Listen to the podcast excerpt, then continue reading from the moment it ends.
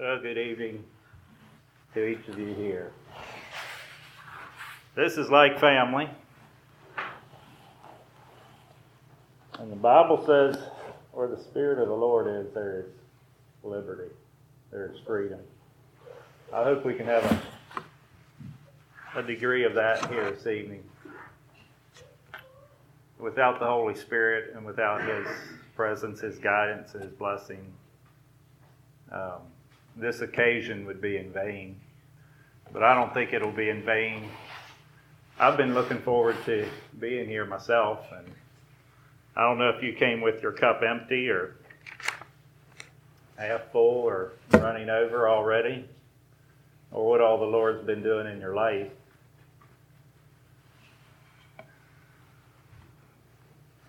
So, you know, we, we make preparation and we I've, I've studied on this topic for not a real long time. Abraham, the righteous father, and Isaac, the promised son, tomorrow, and then Jacob, the chosen nation.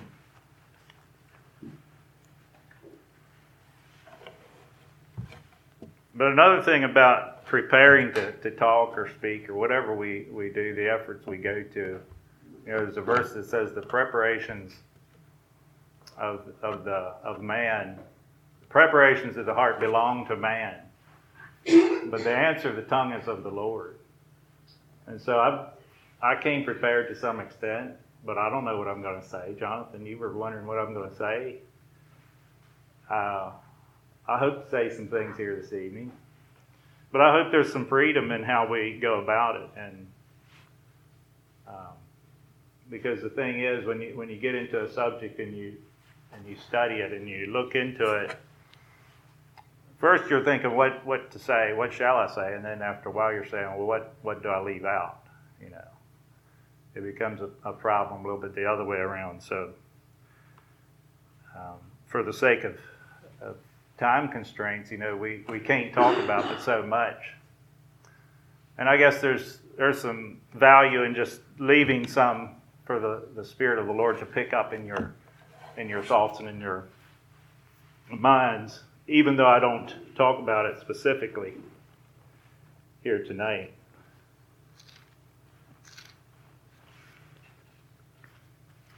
So if you want to begin here in chapter 12,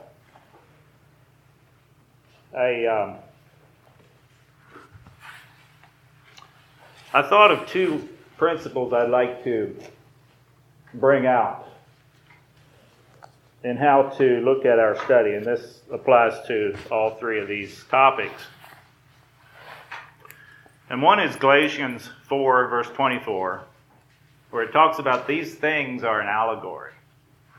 It's talking about Ishmael and Isaac. These things are an allegory. And so as we study the Old Testament, pretty much all the Old Testament is that. It is a story of the people of, of Isaac's descendants and, and Ishmael's descendants, I guess, to some extent. It's not just an allegory. Some people say, well, the Bible, the Old Testament, that's all it was. It didn't actually happen. It was just an allegory. Some people might think that. But to me, I would, you know, to me it actually happened. And that's the miracle that these events happened in, in time and space in history, and God still used the things that happened to teach us, to give us some imagery and, and concepts that we look at how these things happened, and it helps us to see the things in our own life. A second principle is uh, Zechariah 4, verse 10. It says, For who hath despised the day of small things? Who hath despised the day of small things? Other versions would say, Do not despise. Do not count lightly or disparage the things of that may seem small. You know, in, in a sense, we all had small beginnings in the natural, and, and maybe in, spiritual ways.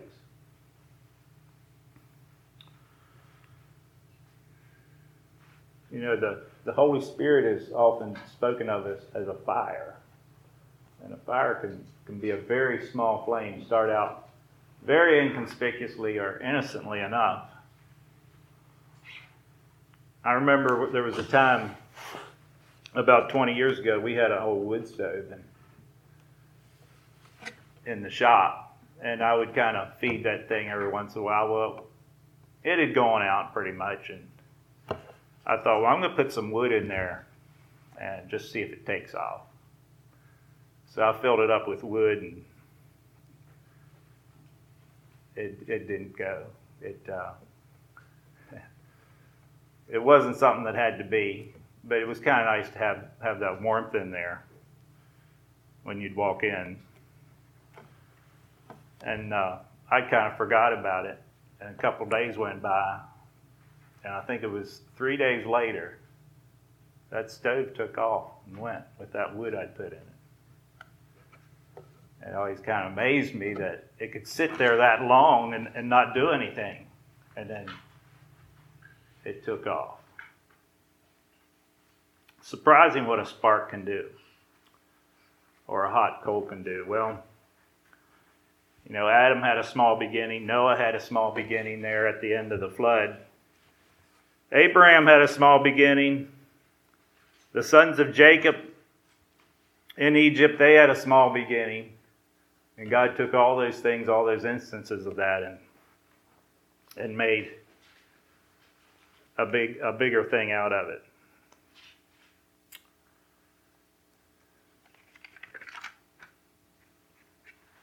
Now I think about, you know, where did Abraham come from? Where, you know, how did this happen? So you have from from Adam to to Noah, you have ten generations.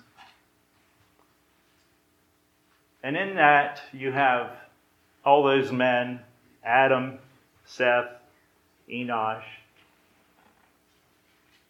All those names have a meaning. I don't know how many of you knew this, or, uh, but recently I was made aware that the, the meaning of those names, all the way down to Noah, in order, if you put them together, it forms a sentence. Has anybody had anybody ever heard that theory? So in other words, Adam means man, Seth means appointed, Enosh means mortal, Canaan means sorrow, Mahalalel, the blessed God, and so on. If you put that all together, it says, Man appointed mortal sorrow, the blessed God shall come down, teaching his death shall bring the despairing rest. And somebody put that together and, and said, look at that pattern of those names. So when we know names had meaning in the Bible, people were named a certain thing because of, of the meaning of that name. Also, that was true with, with places in the Bible. So that was interesting to me, and I didn't look into it real much, but if you never heard that before, uh, it might surprise you. But I've seen where others have, have taken that theory and applied it to farther on down the line, even down to Jesus Christ through that lineage, the meaning of names, and tried to put that together and, and found patterns in that. So if that's of interest to you, um, study it out some more. So then from Shem to Abraham, we have 10 more generations. It'd be interesting to um, to have a chart and, and show all that genealogy. I have a paper here that I I printed out. And you probably can't see it from back there, but you have Japheth's descendants, Ham descendants, even some descendants from the godly line. Eber um, was part of the lineage of Abraham. He had a son, Joktan, and then so you had a list of of uh, other people. And you get down to Terah, you have, he had three sons, Haran and Nahor. But the, the royal lineage of, of Abraham and Christ is in red. And so as I looked at that, you have all those other names, and then you have that little thread of red going down through those names. It's like, what, what's God trying to accomplish here? is this just random stuff? And it's interesting because it, lines up with, with how God does other things. We, we see our um, of the world in which we live. This, this little planet we live on Earth, out in space, out in just the middle of nowhere, you could say. And we see the, the other planets of the solar system, system that make up what we know about the created world. And it's like here we are, kind of all by ourselves, and all these other planets and stars and galaxies. And, you know, they don't really mean anything. It's just us. It's, you know, and it's kind of that way with how God brought down through a particular line of people. And he chose Abraham, he chose these men. Um, there's a little bit of, of wonderment and mystery in that.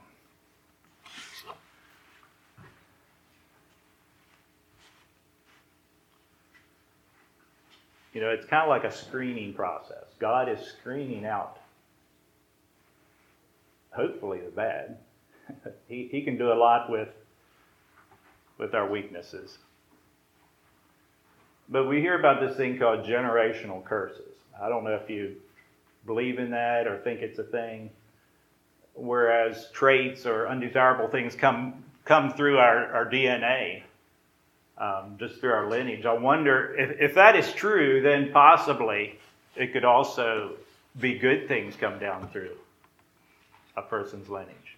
And maybe that's what God was looking for. And trying to bring that through with his chosen people. Well, you know, Abraham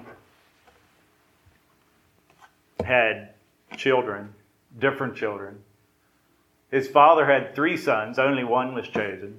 Abraham had like eight children, I think, through Keturah and one from Hagar and so on. Eight sons, but only one of them was chosen. Isaac. And then so Isaac had two sons. Only one of them was chosen.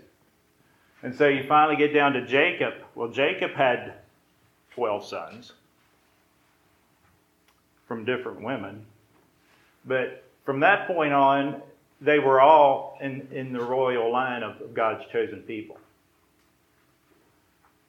with the exception of, of Jacob's daughter Dinah.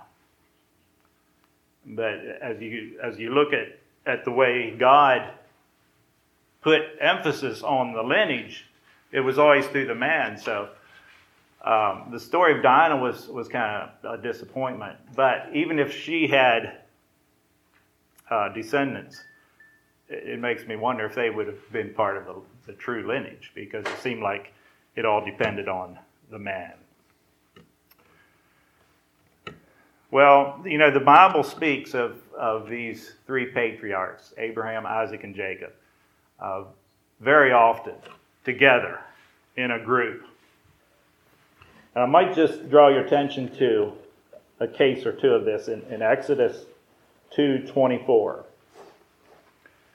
It says, God remembered their groaning, and God remembered his covenant with Abraham, with Isaac, and with Jacob. You could say these are the big three. At one time we had that we used that term for the, the automakers, the American automakers, the big three. Well, this is kind of what you have with Abraham, Isaac, and Jacob. Now, the next chapter 3, verse 6, where he appears to Moses, he says, Moreover, he said, I am the God of thy father, the God of Abraham, the God of Isaac, and the God of Jacob. And Moses hid his face, for he was afraid to look upon God. There, there's something just big and majestic about God identifying with these men. And I think what it says is God is willing to, he wants to interact with people. It's not just him by himself, but he wants to be in partnership. He wants to be known not just by his name, but he identifies with these three men very often in Scripture. Is there a reason for that? I thought of of maybe a couple things. I might mention one just now. And that is this principle that God has, has laid out that in the mouth of two or three witnesses, every word is established. Maybe that's why God started out with these three as the pillars. Two or three witnesses. It's funny that Jacob's name was changed to Israel, but he was still known as Jacob when he was lumped in with those uh, other two.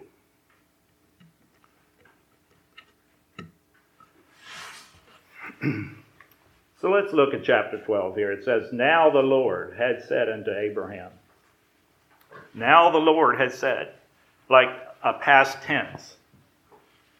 It, it just struck me that this, this is where the story of Abraham begins.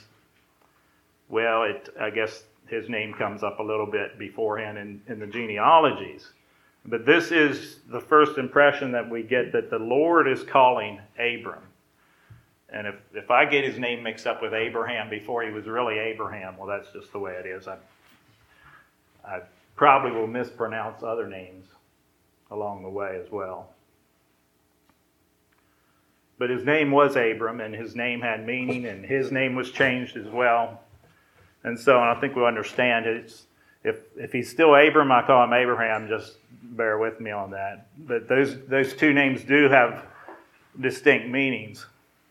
Abraham meaning a father of multitude, a, a father of many, a father of a nation. But it started out kind of in a in a small way, no big fanfare, no big um, announcement other than it says the Lord had said. That's like past tense. So apparently something had happened back there and we didn't even hear about it. And so now Abraham's responding to the Lord. Verse 4 So Abraham departed as the Lord had spoken unto him. And Lot went with him, and Abraham was seventy and five years old when he departed out of Haran. And he took Sarah his wife, and Lot his brother's son, and all their substance that they had, and the souls that they had gotten in Haran. And they went forth to go into the land of Canaan, and into the land of Canaan they came. You know, the land of Canaan, wasn't Canaan cursed? Didn't Noah curse Canaan?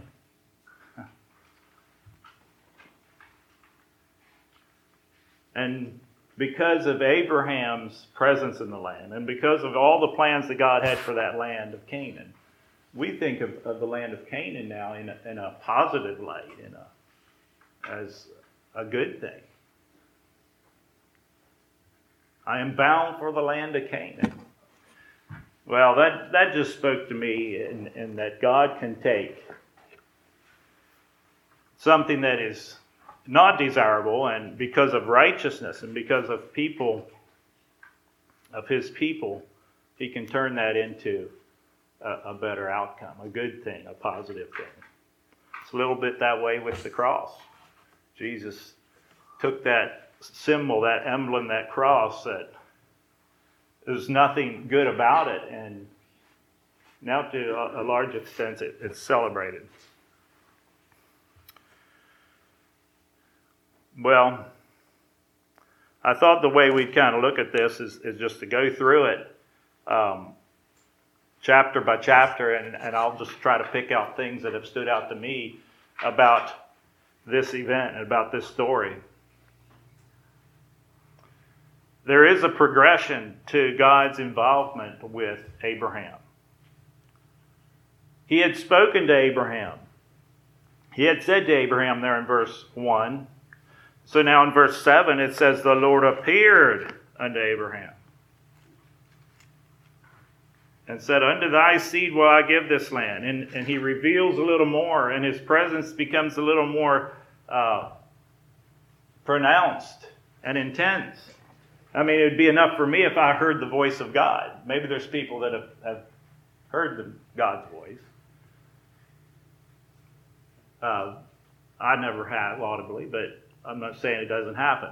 if it did happen, it would be, to me, it would be somewhat awesome. Well, Abraham already had that, and now God appears to him.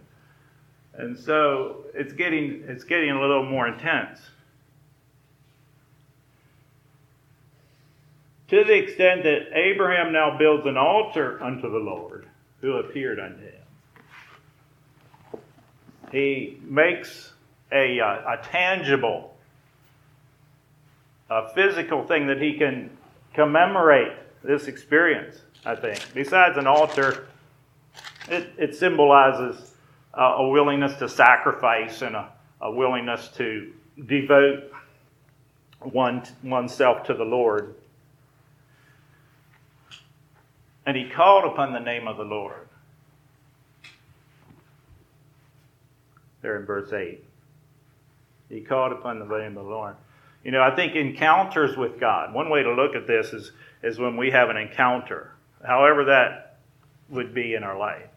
It, you know, it drives us on to more and greater uh, things for God, thirsting after God and a hunger for Him, uh, calling upon His name.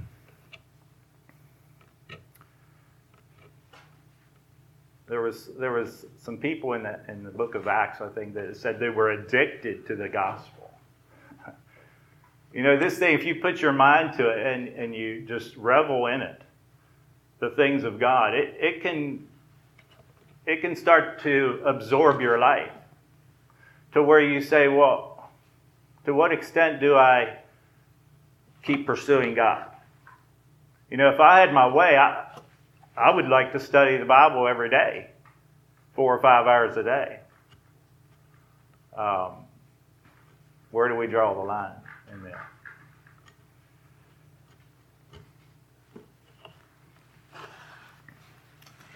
Well, in this chapter, it, it's not always it's not always roses because we talk about in verse uh, 11. Um, I'm sorry, 10. There was a famine in the land. and Abram went down into Egypt to sojourn there, for the famine was grievous in the land. So, to escape the famine, uh, Abram goes to Egypt. I don't know if God commanded him to do this or not. Um, but I think it, it, the lesson there is, you know, there, there might be practical reasons as to, to why we do things. If, if we don't hear a word from God, uh, maybe we just have to, to do make a decision in the absence of that, and, and that's what Abraham decided to do. And and before he did this, he was he was thinking about you know what's he going to do with his wife Sarah because she's a beautiful woman and, and the men of other places are going to to want her. Um, his asset kind of became a, a problem. I guess when he got married, he thought a beautiful woman, Sarah, was, was an asset. She was a fair woman to look upon, verse 11 but then that became his problem uh, in consideration of traveling and, and what this would mean. And um, later on, we, we find out that Abraham had made this decision that this was how he was going to approach the situation. He had schemed that he was just going to say, She's my sister. Well, in a way, you could say that didn't turn out good. It uh, with with the king of Egypt, he he uh, he kind of ran into problems, and it says the Lord plagued Pharaoh and his house with great plagues because of Sarah, Abram's wife. You know, when uh, Abram went down into Egypt, I thought there were some parallels there with the way he, with him and, and Moses, and the way they went to Egypt. Both went there to escape the famine when you think about the sons of Jacob, out of which Moses came. Both of them were deceptive to some extent with Pharaoh. Uh, Abram said, She's my sister. And Moses told Pharaoh, Let us go into the three days' journey to worship the Lord. He didn't say we wanted to leave entirely. But both of those statements were partly true, and in the case of Moses, that's what the Lord had told Moses to say. So we can't really fault Moses. God plagued the king of Egypt, in, in Abraham's case, for, this, for Sarah's sake. And then God also plagued Egypt for the children of Israel's sake. Pharaoh sent Abram away with much goods. In verse 16. And Pharaoh sent the children of Israel away with much goods, if you read that in Exodus 12. Both left Egypt with silver and gold. Both were commanded to leave, and, you know, somewhat in a hasty manner. It's like, get out of here, we're done with you. And so when you look at that, it's like there's, there's some similarities between that, and I don't know if that really has a meaning or not, besides it's the same God behind the things that are happening. In chapter 13, then, it says uh, Abraham leaves Egypt. I don't know if the, if the plague was over at that time or not. And he goes to Bethel. He returns to a place where his tent had been at the beginning, it says there in verse 3, 13, verse 3. And maybe there's, there's some a lesson there for us. If, if we get caught in, in a bunch of rigmarole of life, sometimes we just need to go back to um, the basics. Go back to where we can hear the voice of God. Maybe a simpler environment. And again, call upon the name of the Lord.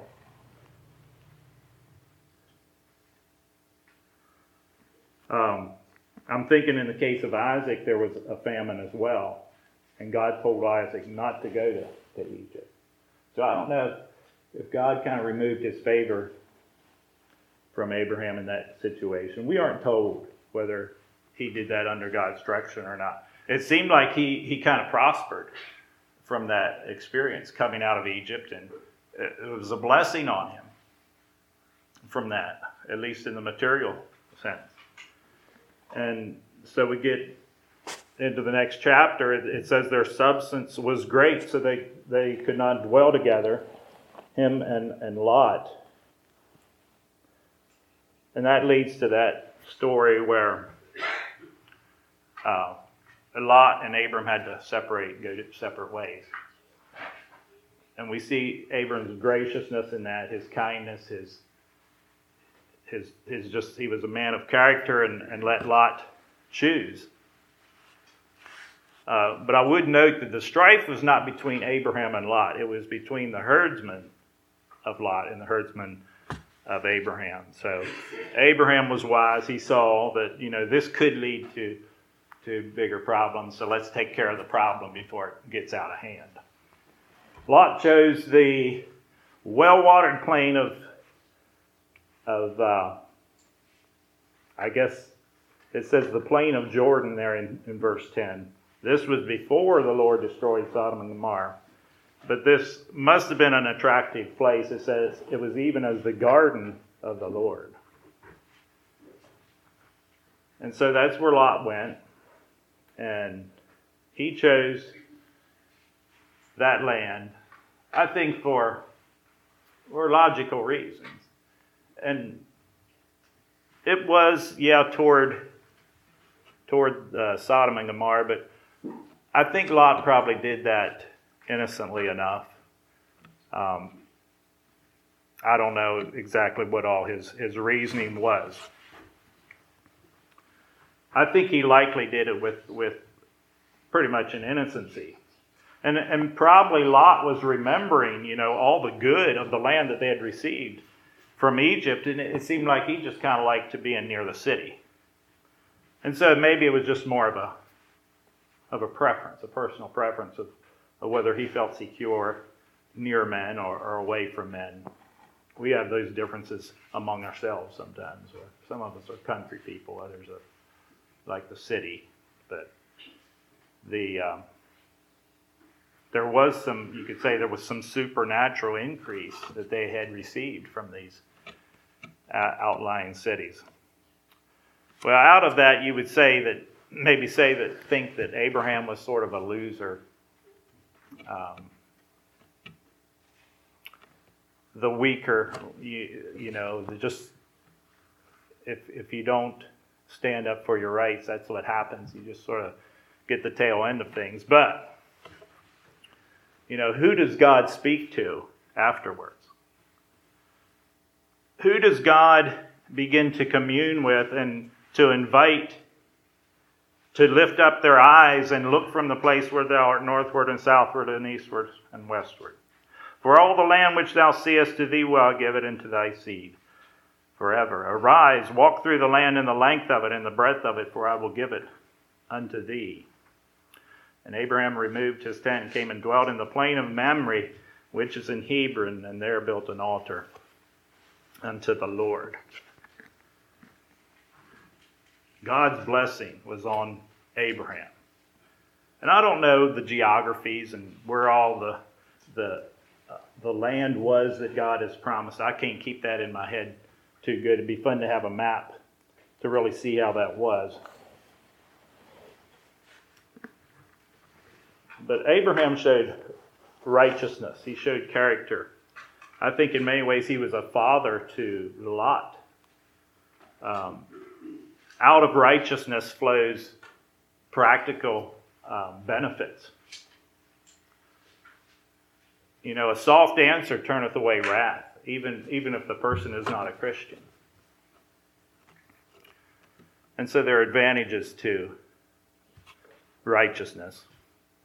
But I think one of the biggest advantages with Abraham and with all these righteous people was God's favor. Look at how often it, it talks about um, how God gave his people favor in the sight of the other people around about them and showed them his favor.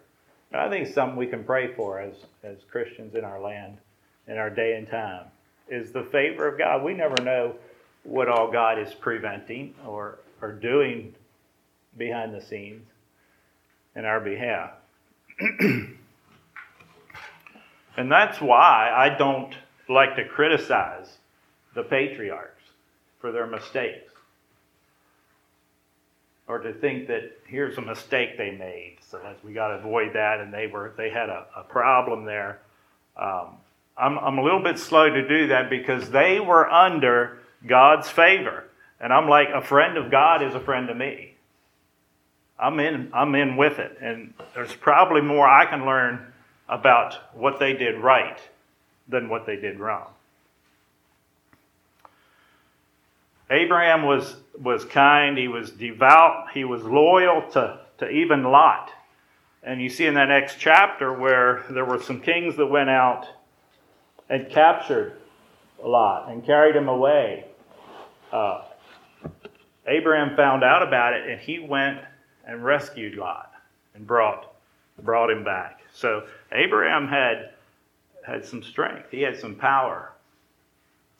It wasn't just possessions, but he was he was able to go out and rescue a Lot and bring him back. In chapter 15, we begin to again progress with God's promises to Abraham. He says in verse 5 Look now toward heaven and tell the stars, if thou be able to number them. And he said unto them, So shall thy seed be. In verse 6, he believed in the Lord, and he counted to him for righteousness. Um, behold the stars. You know, I think there's times that it'd be good for us to do that and to meditate a little bit and reflect on the heavens. The heavens declare the glory of God, the firmament showeth his handiwork. That's, that's good admonition um, to do that. And God was saying that, you know, as many as those stars are, will be your children. And I think maybe there was also a, benefit in looking towards the heavens just to realize the scope of God's creation. The, the untold distances to the stars, and yet we can see them. Um, it's just it's to me it's a way to just escape sometimes from the, the little stupid things about life, and just to gaze at the heavens, at least on a clear night.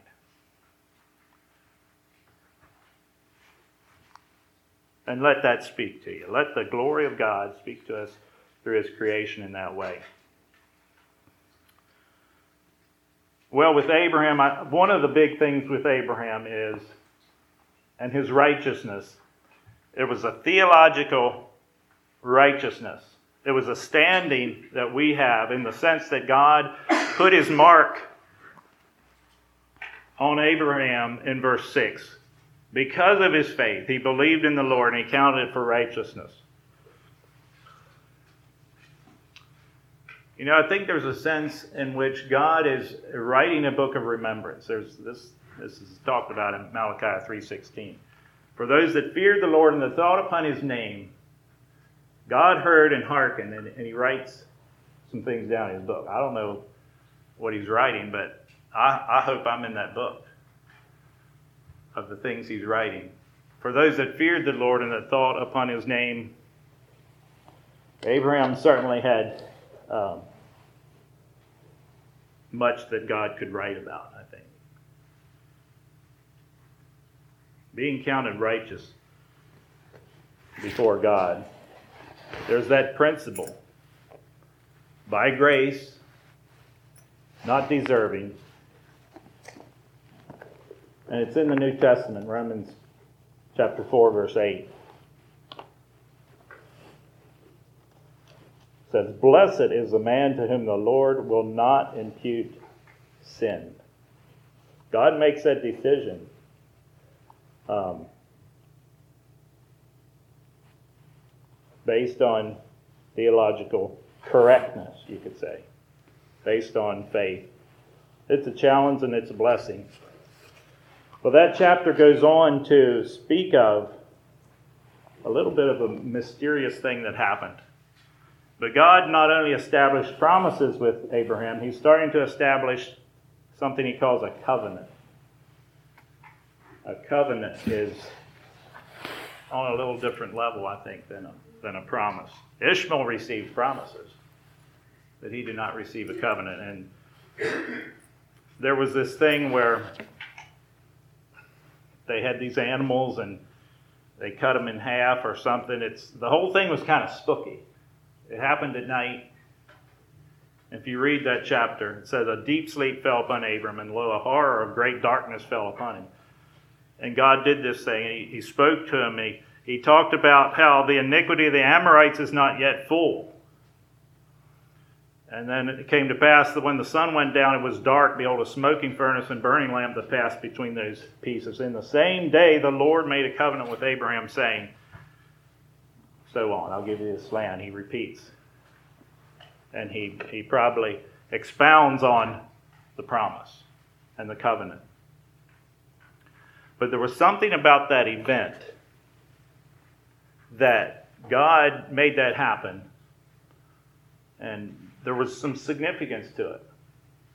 A deep sleep fell on Abraham. I don't, I don't know why he was sleeping, but I think in the presence of, of a sacred moment, and you take the where Jesus was in the Garden of Gethsemane, and it says the disciples were sleepy. But maybe that was a supernatural sleep. Jesus seemed to wish they would support him and help him. I remember the words of a song. It says, "Twas too sacred there for mortal eyes to see." When he prayed to his dear Father, "Take this cup from me." His disciples also sleepy seemed to be for that scene was far too sacred for their eyes to see. I wonder if that a little bit of that was going on here with with God. And with his covenant that he established. Even though it was the old covenant, I think it has significance for today. And I like our new covenant. I like the allegory of Ishmael and, and, and Isaac representing the old covenant and the new covenant.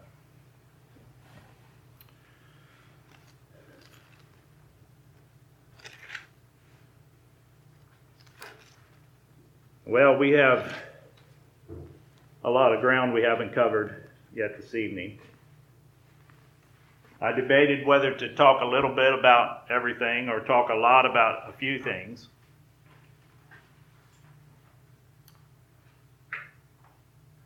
We have the difficulty with Sarah being barren and, and not having children. You know, why was that such a problem with these patriarchs? I think all three of them had the problem with their wives not bearing. Um, Isaac prayed for his wife. Jacob prayed for his favored wife, Rachel. She finally had children.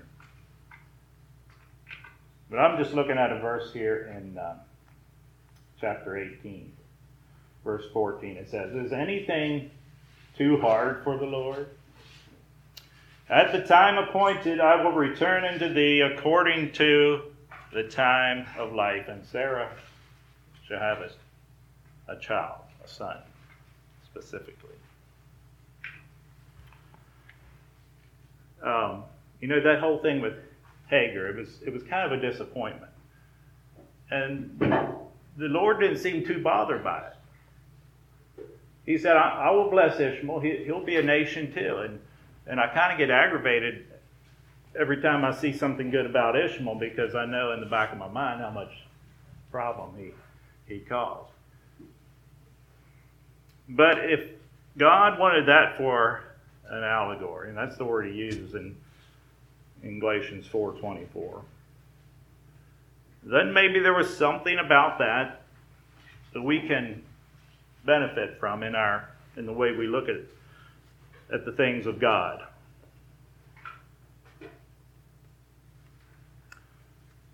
And the people of Ishmael are still persecuting the people of, of Isaac. Um, if nothing else, it just serves to, to show us that the Bible is, is true. After all these hundreds and thousands of, years, um, it helps establish in my mind the truth of the Bible. You know, Abraham interceded for Lot in that situation with Sodom and Gomorrah, and and if it wasn't for that, I don't know if if Lot would have survived. I wonder sometimes because it said after God took care of that business, it said he remembered Lot, he remembered Abraham. Chapter 19, verse 29. And it came to pass when God destroyed the cities of the plain that God remembered Abraham. It didn't say he remembered Lot. He remembered Abraham because Abraham had done all that to intercede. And I think that's why God was, was asking himself, should I hide this thing from Abraham? Because he knew Abraham would intercede. And when God's people intercede, God is obligated, I think to some extent, he obligates himself to, to hear that prayer.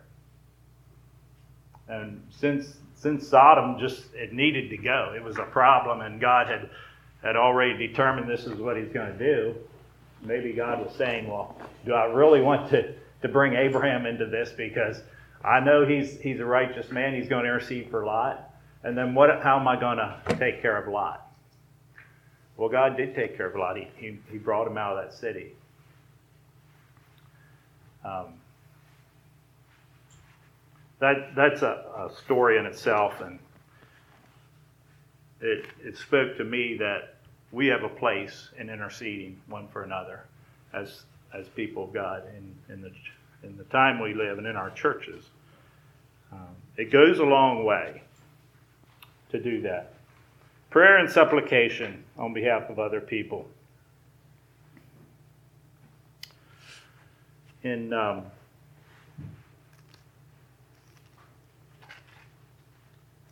in chapter um, 23, Sarah passes away. And I like I like Sarah because she is the only she is the only parent of the patriarch that her sole contribution uh, as far as her offspring was the chosen line, and only the chosen line through Isaac. In other words, Abraham had other children. Um, Isaac and Rebekah both had two sons that one of them wasn't.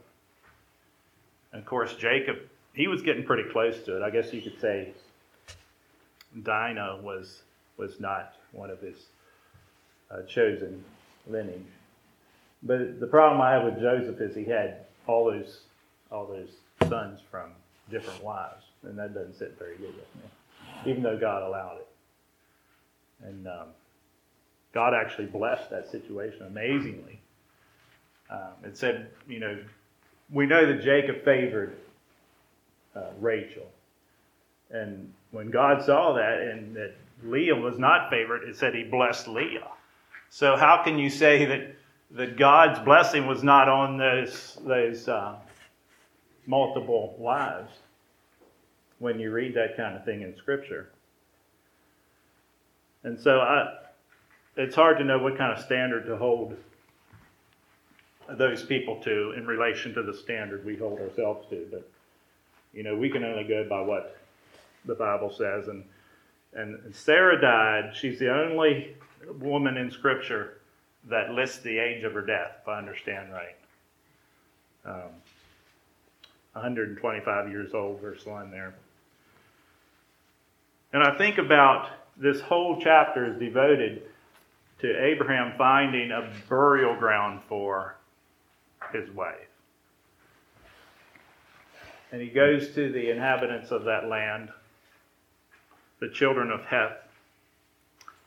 And he's very cordial to them. He bows himself to the people of the land, even to the children of Heth. Likewise, they did the same. They were very kind and cordial to him. And he requested of them uh, to be able to buy a burial plot to bury Sarah. Uh, he entreated them to do that. The, the whole chapter speaks to me of just the dignity uh, that, that uh, those who have departed deserve, uh, the respect we, we give to them. And he bought this land. Now, they were willing to give it to him. If you look at that chapter in verse 11, the. Um, the cave of Machpelah. Um, and the man that owned it was this Ephron of the son of Zohar. He was a very nice man. He offered to give it to him. But Abraham wanted to pay for that land. And I think he was, he was smart in doing that. Even though they were cordial, and some say, well, this fellow wanted to give it to him so that he could come back later and say, um, that, that's really my land, you don't own it. Uh, so he would come back and take it. I don't, I don't sense that. I don't pick it up from the, uh, from the attitude here. But it could have come to that. And I think Abraham was, was wise for two reasons. He established his true ownership of that burial plot in a, in a righteous, legal way, you could say. It wasn't haphazardly. And principle number two, is found in something David did in, in 2 Samuel 24 24. It says, Neither will I offer burnt offerings unto the Lord my God of that which doth cost me nothing. In that account, we, we understand, you know, that, that David built an altar there and offered it to the Lord on behalf of a plague that he kind of had a part in. And so maybe he felt responsible. But I think the conclusion and the thing that spoke to me was that God wants to properly own us, his property. He bought and purchased and redeemed us back from the enemy. And in the case of Abraham, he, he was in line to possess the land anyway, but here he bought the land. And in the case of Lot, he offered the nice land to Lot. But here, Abraham, he picks what he wants. He picks, I believe, a favored spot, the, the thing that he had his eye on. He chose it. Not for selfish reasons, I think, but for noble reasons. We see how Abraham, before he dies, he does what he can to provide a wife for Isaac, uh, a worthy wife. He said, Do not take a wife of the daughters of Canaan, but to return to my to my kindred in, in chapter 24. He says, verse 4 But thou shalt go into my country and to my kindred and take a wife unto my son Isaac. And he put his servant in charge of doing this. we don't know for sure the name of the servant, but some would say it was Eliezer. And um, that kind of gets into another story of, of Isaac. I might talk about that a little more tomorrow, but this this servant said, you know, if the woman is is uh, not willing to follow me, then what do I do? And, and Abraham um, gave some instruction concerning that. I think there's a there's a principle there that applies to a higher a higher reality in, our life.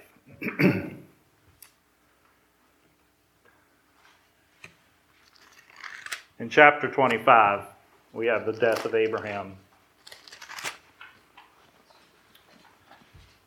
Um, verse 7 and 8. And these are the days of the years of Abraham's life which he lived, an hundred three score and fifteen years. That's 175 years. That Abraham gave up the ghost and died in a good old age, an old man and full of years, and was gathered to his people. As you read that, I, I, I sense no hint of, of uh, sorrow or despair or, or loss. He lived a rich life. He was gathered to his people. He had done his duty. He had fulfilled his calling. He was a man of contentment, a, a man who, who never hesitated to obey God. We don't see any hesitancy when he was called by God to do a thing. It just, like a robot, he did it. Even Moses wasn't quite that way.